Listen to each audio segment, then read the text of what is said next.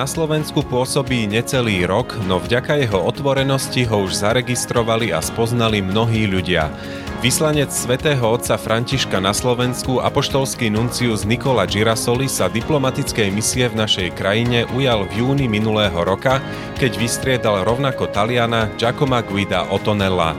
V exkluzívnom rozhovore pre nm.sk hovorí o katolíckej cirkvi dnešných dní ako o cirkvi, ktorá nemá vytvárať múry, ale priestor na dialóg. Jej členovia musia kráčať spoločne, pretože inak sa zredukujú na malé spoločenstva, ktorým časom hrozí sebastrednosť. A poukazuje aj na to, že ľudí musíme milovať nie preto, čo robia, ale preto, čím sú. Silných myšlienok zaznelo v rozhovore oveľa viac. Otvorili sme aj tému menovania nových slovenských biskupov, sexuálneho zneužívania či víziev, ktorým katolícka cirkev na Slovensku dnes čelí. Počúvate dialógy NM, pripravili ich Cyril Dunaj a Jan Heriban. Prajeme inšpiratívne počúvanie.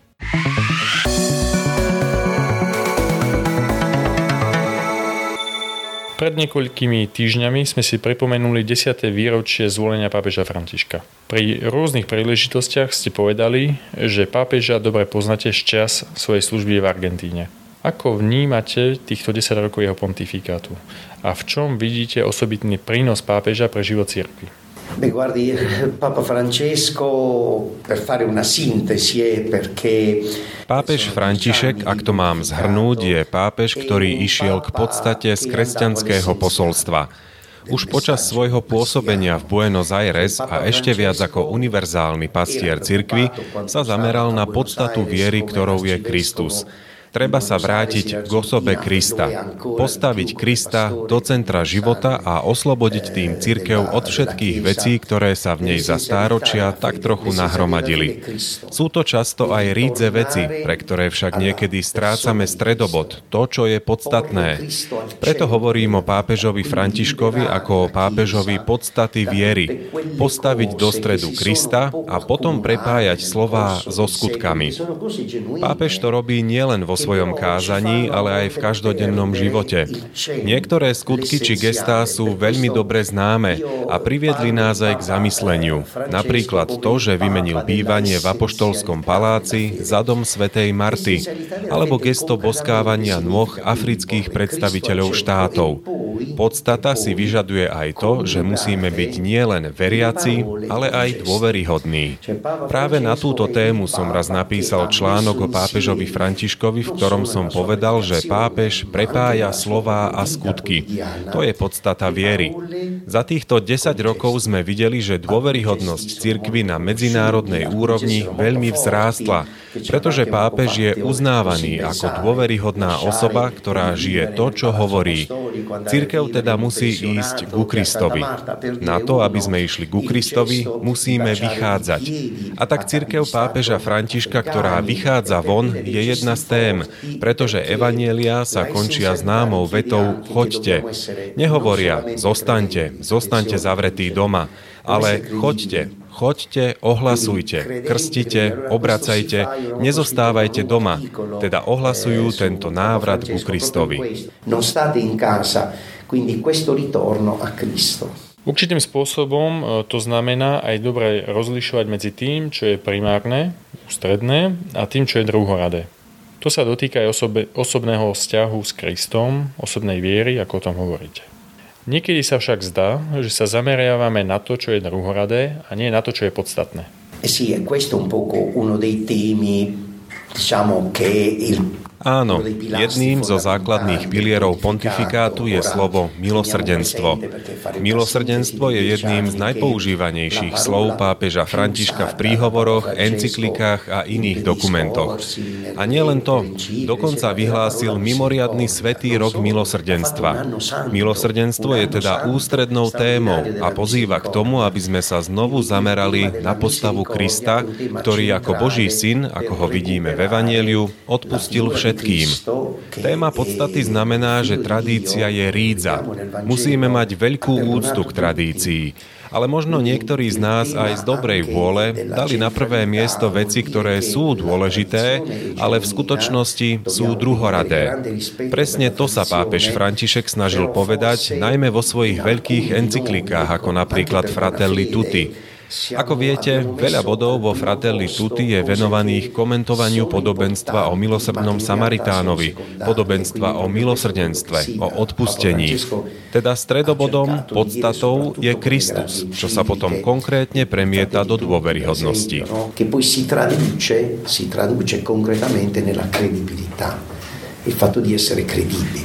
Možno aj v tomto kontexte teda v kontexte presunu pohľadu na stredobod, sa v cirkvi e, rodí kritika voči pápežovi Františkovi a odpor, ktorý je na niektorých miestach dosilný.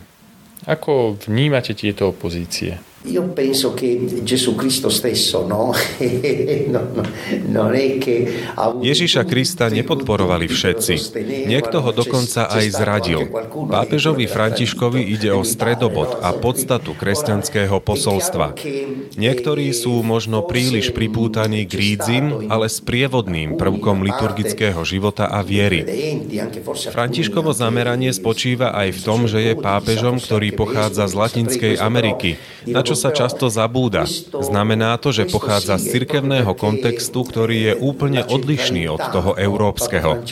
Ja sám som prežil takmer 11 rokov v Latinskej Amerike a všimol som si, že v tejto časti sveta si pastier musí klásť otázku, čo je podstatné pre veriacich, ktorí chodia do veľkých svetín, ktorí sa zúčastňujú na veľkých náboženských podujatiach s ľudovou zbožnosťou, ktorá môže byť niekedy synkretická, ale ktorá má silný a rídzi základ, pretože je to zbožnosť nasmerovaná ku Kristovi, k Panne Márii alebo k svetým. Vieme, že cirkev má svoje slabosti. Nedávno zažila veľmi vážne škandály a tak nám posolstvo dôveryhodnosti a stredobodu viery opäť dáva nádej. Svetlo, ktoré vychádza zo stredu viery a nie z farieb, ktoré vyžaruje samotná viera.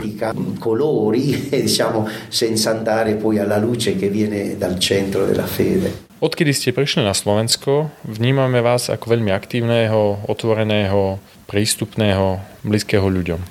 Živo vnímame, že ste akoby stelesnením štýlu pápeža Františka. Prečo ste sa rozhodli prijať takýto štýl? Beh no, questo io l'ho sempre avuto dalla mia infanzia, eh, no? quindi il tema della... Mal som ho vždy, už od detstva a vychádza aj z mojej formácie. Blízka mi je téma nadšenia, téma radosti. Nezabúdajte, že moje biskupské heslo je ohlasovať evanelium s radosťou, po latinsky nunciare cum jubilo.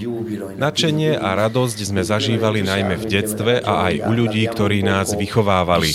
A neskôr som v nich dozrieval najmä vďaka niektorým skúsenostiam skúsenostiam zo svojej služby Svetej stolici, predovšetkým v Afrike a Austrálii.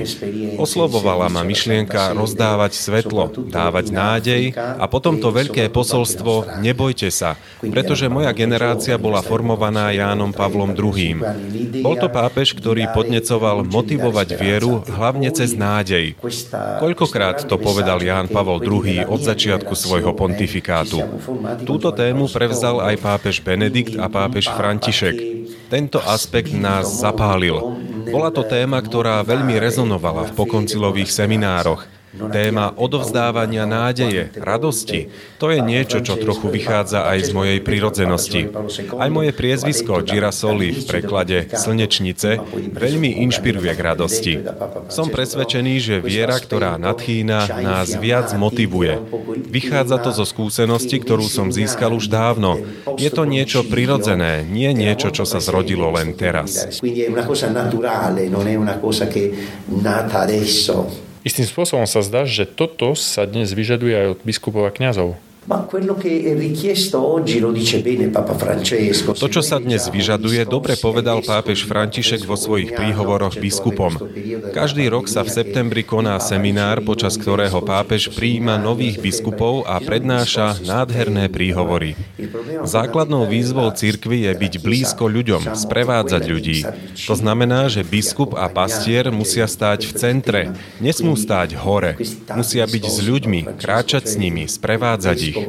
Spomínam si na krásne homílie pápeža Františka na štvrtok svätého týždňa, keď bol ešte arcibiskupom Buenos Aires.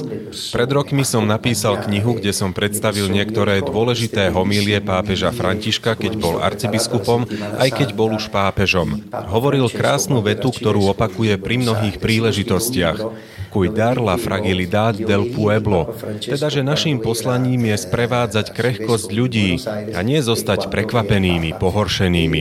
Je ním skrátka blízkosť. Toto je ďalšia ústredná téma Františkovho pontifikátu. Blízkosť, po španielsky cercania, slovo, ktoré pápež intenzívne prežíva. Sprevádzať, byť s ľuďmi. Musíme teda voňať po ovciach. Táto téma bola Františkovi veľmi jasná už od čias, keď bol v Buenos Buenos Aires, sprevádzať ľudí. Cerkania je ako téma veľmi silná a súvisí so synodálnou témou.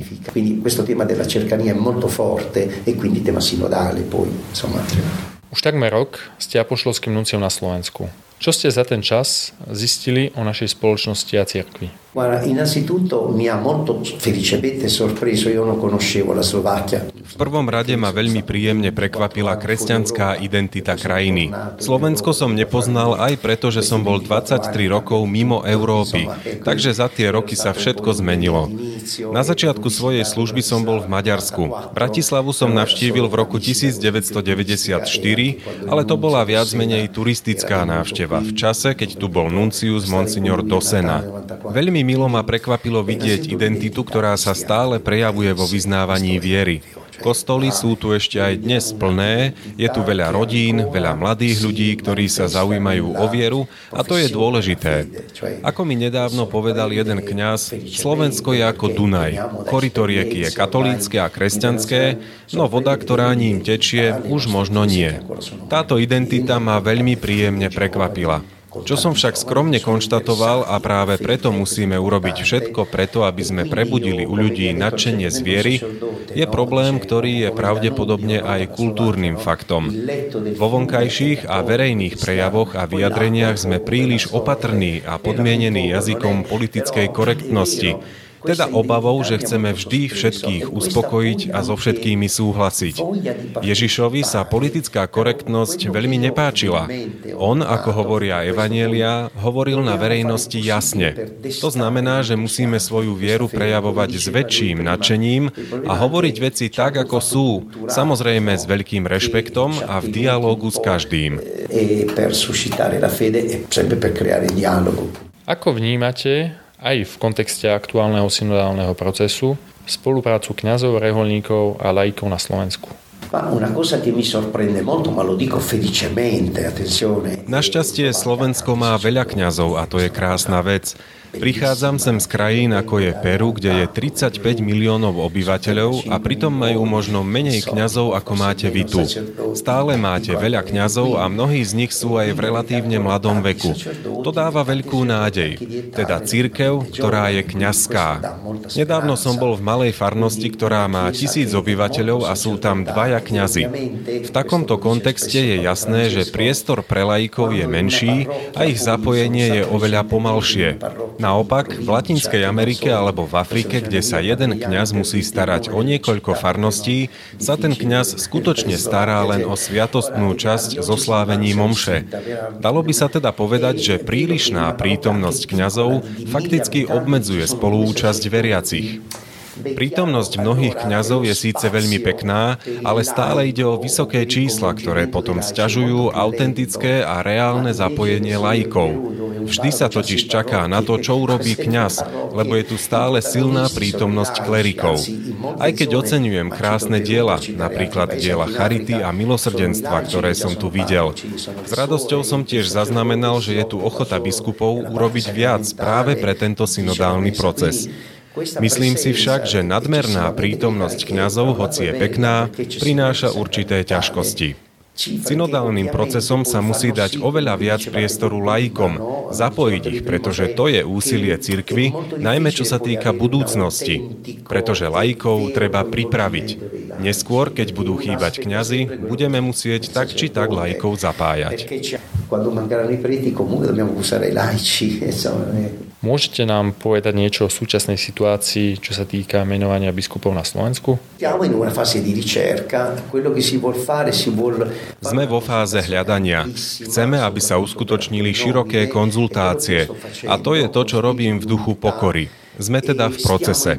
Naším úsilím spolu so zapojením biskupov, ale aj kňazov a laikov je nájsť kandidátov na biskupov, ktorí by mali skúsenosti a kompetencie tak z oblasti inštitucionálno-kanonickej, čo je veľmi dôležité, pretože Slovensko má veľmi veľké a administratívne komplexné diecézy, ako aj z pastoračnej oblasti. Potrebujeme pastierov, ktorí dokážu byť s ľudom a vedia s ním kráčať. Pre túto cestu, na ktorej sa nachádzame, je potrebných veľa modlitieb. Excelencia, vašu misiu na Slovensku ste začali po apošlovskej návšteve pápeža Františka. Ako podľa vás žijeme posolstvo, ktoré nám tu pápež zanechal? Eh, Prečítal som si a rozímal som nad všetkými príhovormi pápeža Františka počas jeho apoštolskej návštevy na Slovensku 12. až 15. septembra 2021 a v mnohých homíliách sa na tieto príhovory odvolávam. Slovo, ktoré pápež najviac používal, bolo otvorenosť, potrebu otvoriť sa. Otvoriť sa predovšetkým dialógu so spoločnosťou. Nemôžeme zostať uzavretí a otvoriť sa len medzi sebou. Musíme sa otvoriť vnímaniu cirkvy, ktorá je inkluzívna a synodálna. Spolu s biskupmi sme veľmi pokročili na ceste, ktorú naznačil pápež František. Neobmedzovať sa len na spomienkové oslavy, aby sme si pripomenuli pápežovú návštevu, ale napríklad otvoriť centrá, kde budeme načúvať ľuďom, pretože pápežovi na tom veľmi záleží. Záleží mu na tom znaku blízkosti ľuďom, aby ľudia boli vypočutí. Viem, že ľudia nebudú do týchto centier chodiť len s tým, aby povedali, že všetko ide dobre. Niekedy prídu kritizovať. Ľudia sa však musia cítiť vypočutí. Navrhol som to aj niektorým vládnym inštitúciám. Musíte sa otvoriť, počúvať ľudí, pretože to je dôležité. Inštitúcia musí byť blízko. Takže to, čo sa snažíme robiť po návšteve pápeža, je otvorenosť a biskupy na to veľmi dobre reagujú. Sprevádzanie Božieho ľudu cirkvou, ktorá nevytvára múry, ale priestor na dialog.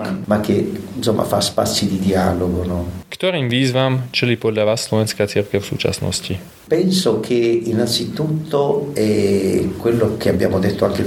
Myslím si, že v prvom rade je to snaha vzbudiť záujem o vieru u obyvateľstva.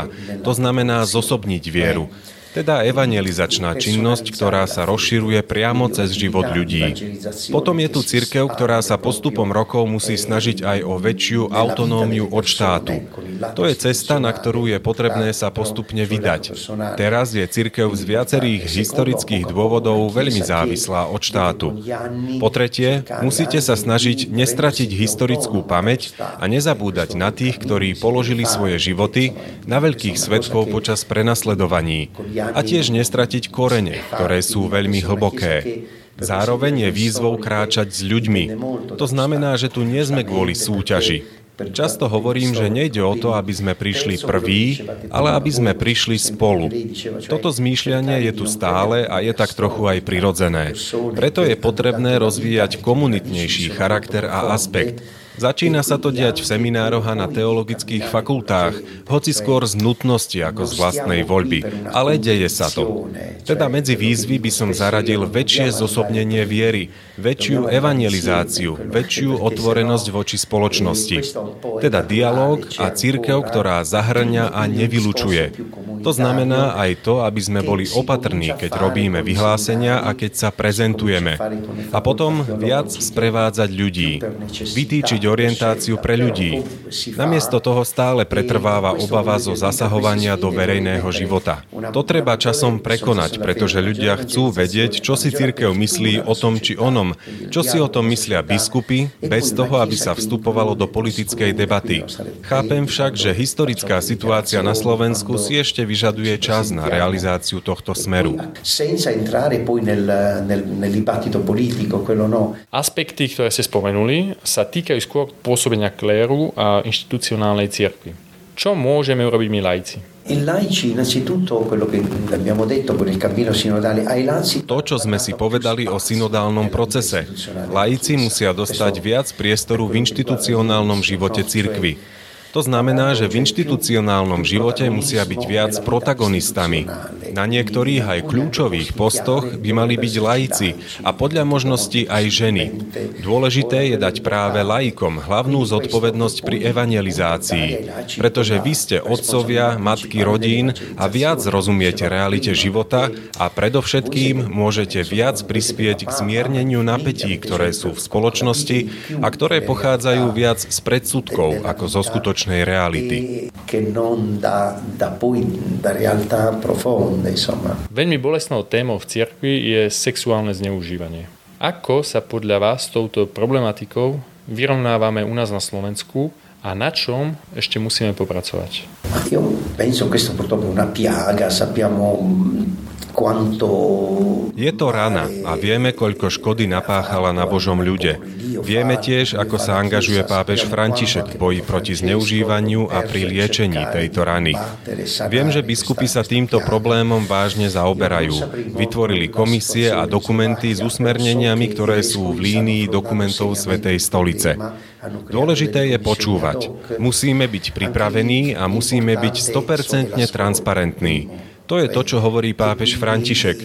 Musíme, aby som zopakoval to, čo som už povedal, byť dôveryhodný, inak vyvoláme ďalšie pochybnosti. Biskupy Slovenska majú veľký záujem na jasnosti v tejto otázke. Na Slovensko som prišiel len nedávno, ale zdá sa mi, že slovenskú cirkev táto téma znepokojuje, a to oprávnene a veľmi vážne tomto nám veľmi pomohol pápež František s vytvorením komisie pri dikastériu pre náuku viery. Je potrebné byť blízko obetiam.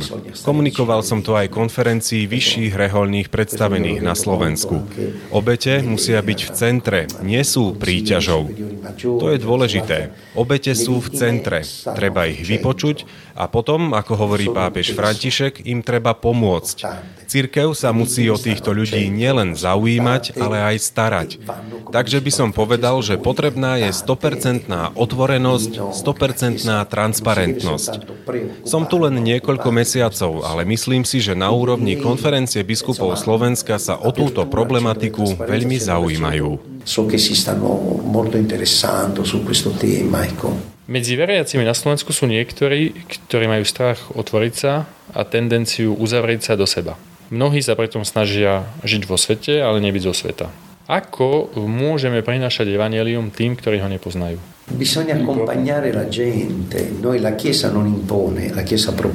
Musíme ľudí sprevádzať. Církev nevnúcuje, církev ponúka. Pozor, Ježiš nevnúcoval evanelium. My ho môžeme ponúkať, no ponúka sa životom. Ponúka sa príkladom, sprevádzajúc ľudí. Potom sa ľudia pýtajú, veď toto je matka ako ja, toto je otec ako ja, alebo toto je mladý človek ako ja, ktorý žije autenticky. Prečo to nemôžem robiť aj ja? Sprevádzať ľudí, to sú slová pápeža Františka. Netreba sa báť odlišnosti a víziev, ktoré nám kladie spoločnosť. V mnohých homíliách často opakujem, že musíme milovať ľudí nie preto, čo robia, ale preto, čím sú. Církev je matka. To znamená, že jej postojom je, milujem ťa preto, že si môj syn, moja dcéra. A nie preto, že robíš toto alebo nerobíš tamto. Problémom je prijať a uvedomiť si toto nastavenie. Keď to hovorím mladým ľuďom, niekedy sa ma pýtajú, Nuncius, ale čo to znamená? Církev je matka a preto sa snažíme brať ľudí takých, akí sú. Všetci sme Božie deti. Až potom teda hľadáme cesty, ako môžeme kráčať spoločne. Opakujem to veľmi často a rád, pretože je trochu ťažké prijať to a uskutočňovať. Milovať nie preto, čo robia, ale preto, čím sú.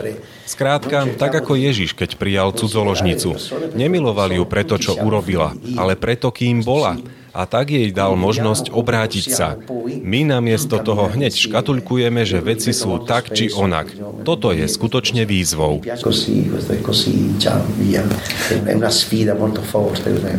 Pri počúvaní tejto vašej odpovede som si spomenul na slova pápeža Františka, ktoré povedal tu na Slovensku.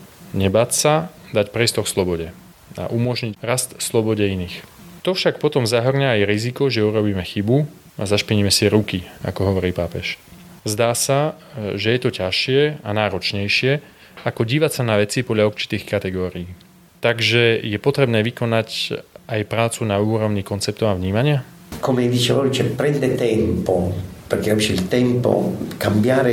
ako som už povedal, vyžaduje si to čas, pretože mentalitu nemožno zmeniť za okamih. Preto musíme vkladať nádej do mladých ľudí.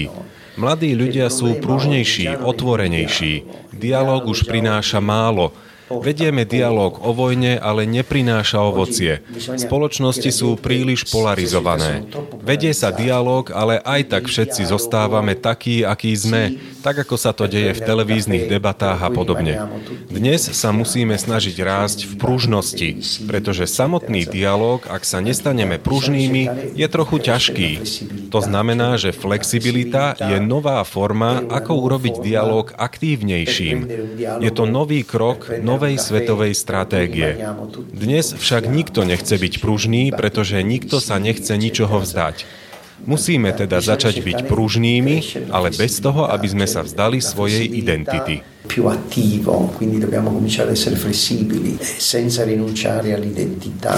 Ako podľa vás odpoveda církev na Slovensku na súčasný synodálny proces? Ma io visto che ho partecipato a due tre incontri Zúčastnil som sa na dvoch, troch stretnutiach a videl som, že dobrá vôľa tu je. Poskytuje sa priestor, vytvára sa cesta. Sám som tu dostal listy od niektorých lajkov. Prekvapilo ma, že mi píšu a pýtajú sa na to, či ono. Teraz je dôležité dôležité aj to, aby sa nevyvolávali veľké očakávania, ako sa nám to stalo v prípade synody o Amazónii, ktorá viac menej anticipovala túto synodu o synodalite. Kráčame spolu a navzájom sa počúvame. Ľudia si hneď myslia, že dôjde k veľkým zmenám. Veľkou zmenou je toto spoločné kráčanie a vzájomné počúvanie. Vidím, že aspoň z organizačného hľadiska bol proces synody veľmi dobre štruktúrovaný.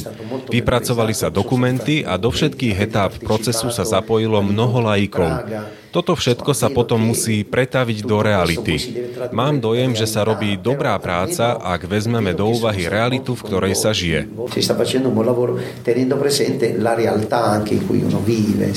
Na synodálny proces sa aj u nás niektorí pozerajú s výhradami, s podozrením alebo ho odmietajú a synode vyčítajú tendenciu prispôsobiť sa svetu. Ako to vidíte vy? Pozrite sa, synodálny proces je nevyhnutnosťou. Nie je to tak, že by sme mohli povedať, že sa doň nezapojíme. Je totiž vnútornou súčasťou života cirkvy, ktorú historický vývoj dnes priviedol k zrelosti. Veľmi dobre to povedal profesor Monsignor Piero Koda na konferencii v Bratislave v októbri minulého roka. Tak ako bol koncil realitou, ktorú si vyžiadala doba, znamenia čias, tak je to aj so synodálnym procesom. Pápež František silno pociťoval túto potrebu, ktorá predsa len vníma život cirkvy, najmä v realite kontinentov, kde je dnes prítomnosť kňazov veľmi zredukovaná. Dávajme pozor, pretože musíme upriamiť pohľad na univerzálnu cirkev, kde dnes máme žiaľ málo misionárov. V Latinskej Amerike, Afrike či Ázii zažívali v minulosti príliv kňazov, ktorí prichádzali zo Španielska alebo Severnej Európy. V súčasnosti je úbytok kňazov vo svete veľmi znepokojujúci. Takže cesta a zmena kroku z toho prirodzene vyplývajú. Niekto to môže vnímať pozitívne, iný to tak vnímať nemusí. Ale v skutočnosti je nevyhnutné, aby sme boli v súzvuku so spoločnosťou, počúvali spoločnosť a možno aj prehodnotili veci veci v našich realitách. Potom samozrejme, ako pri všetkých synodálnych procesoch, sú reality, ktoré sú odlišné od iných. To znamená, že slovenská realita je iná ako tá česká alebo talianská. Preto musia z tohto procesu vzísť usmernenia, ktorými sa všetci musia inšpirovať tak, ako to urobil koncil. Povedal to aj monsignor Piero Koda, keď sa odvolával na Karla Ránera, ktorý povedal, že koncil bol len začiatok, že dal len impuls. Ďalšie veci uvidíme neskôr v priebehu rokov. Ale je tu vedomie, že musíme kráčať spoločne, pretože ak sa to nedeje, zredukujeme sa na malé spoločenstvá, ktoré sú možno krásne a zda dokonalé, ale nie sú navzájom prepojené a časom sa môžu stať sebastrednými. To je ďalšia téma pápeža Františka. Sebastrednosť, ktorou sa stávame sebeckými. Synoda je preto nevyhnutnosťou. Môže sa páčiť alebo nepáčiť. Treba ju vysvetliť ako spoločné kráčanie, ako obrátenú pyramídu. To znamená, že autorita nestúpa. Autorita musí zostupovať a preto kráča, je v strede, na rozdiel od občianskej autority. Autorita v cirkvi je službou. Preto služba moci sa musí zmeniť na moc služby. Toto je veľmi dôležité a bude si to vyžadovať určitý čas. Od koncilu uplynulo 60 rokov a možno až teraz ho začíname chápať. Pred niekoľkými dňami bol na Slovensku kardinál Kurt Koch a keď hovoril o podpore jednoty kresťanov, odvolával sa na koncilový dokument Nostra Etate. Kto si to komentoval, že tieto slová boli síce napísané pred 60 rokmi, no dnes sú veľmi aktuálne. Dnes je toto synodálne kráčanie neodmysliteľnou súčasťou štruktúrálneho procesu cirkvy. Je to nevyhnutnosť, ktorá vychádza z reality toho, ako dnes žijeme cirkev. Preto sa nedá povedať, že sa do procesu nezapojíme. Zároveň chápem, že niekto môže byť zdržanlivý, pretože sa príliš pozerá na svoju vlastnú realitu a preto sa obáva, že stratí túto službu moci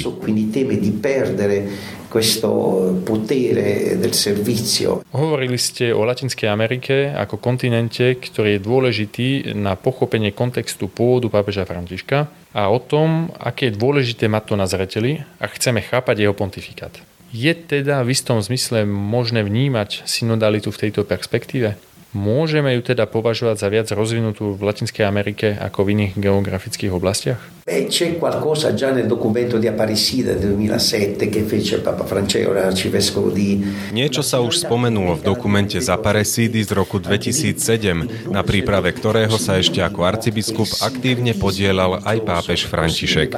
Synodalita v Latinskej Amerike je, povedal by som, povinnou cestou preto, lebo počet kňazov je pomerne malý a je tu prítomný náboženský synkretizmus.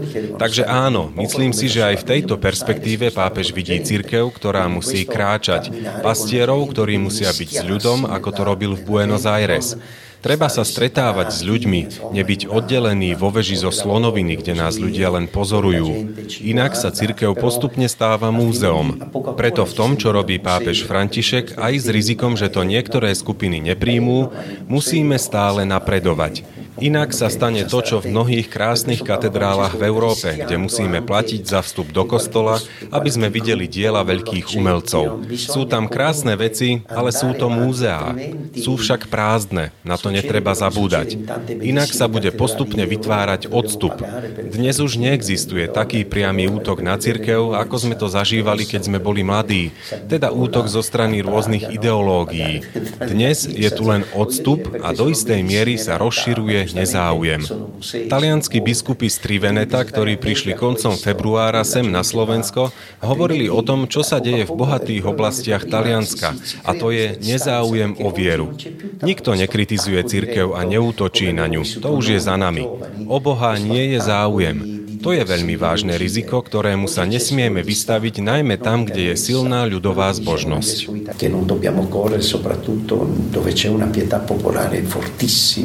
Pápež často zdôrazňuje, že v cirkvi sa nikto nesmie cítiť odsunutý na kraj.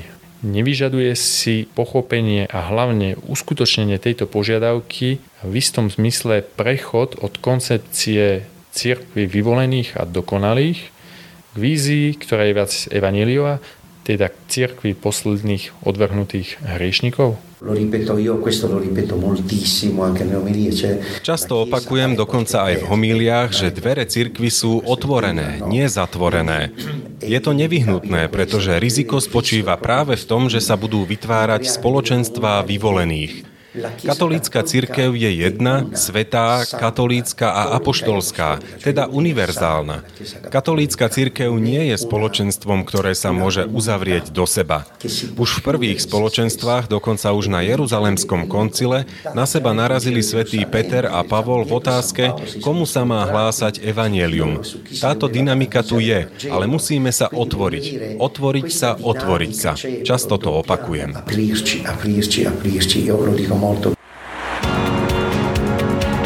Počúvali ste dialógy NM, dnes exkluzívne za poštolským nunciom na Slovensku Nikolom Girasolim. Rozhovor prinesieme koncom týždňa aj v textovej podobe. Všetky podcasty aj textové rubriky nájdete na nm.sk, kde aktuálne reflektujeme aj nedávny Deň Zeme. Sledujte nás aj na Facebooku alebo Instagrame. Ďalšie dialógy NM pripraví o týždeň Veronika Rendeková.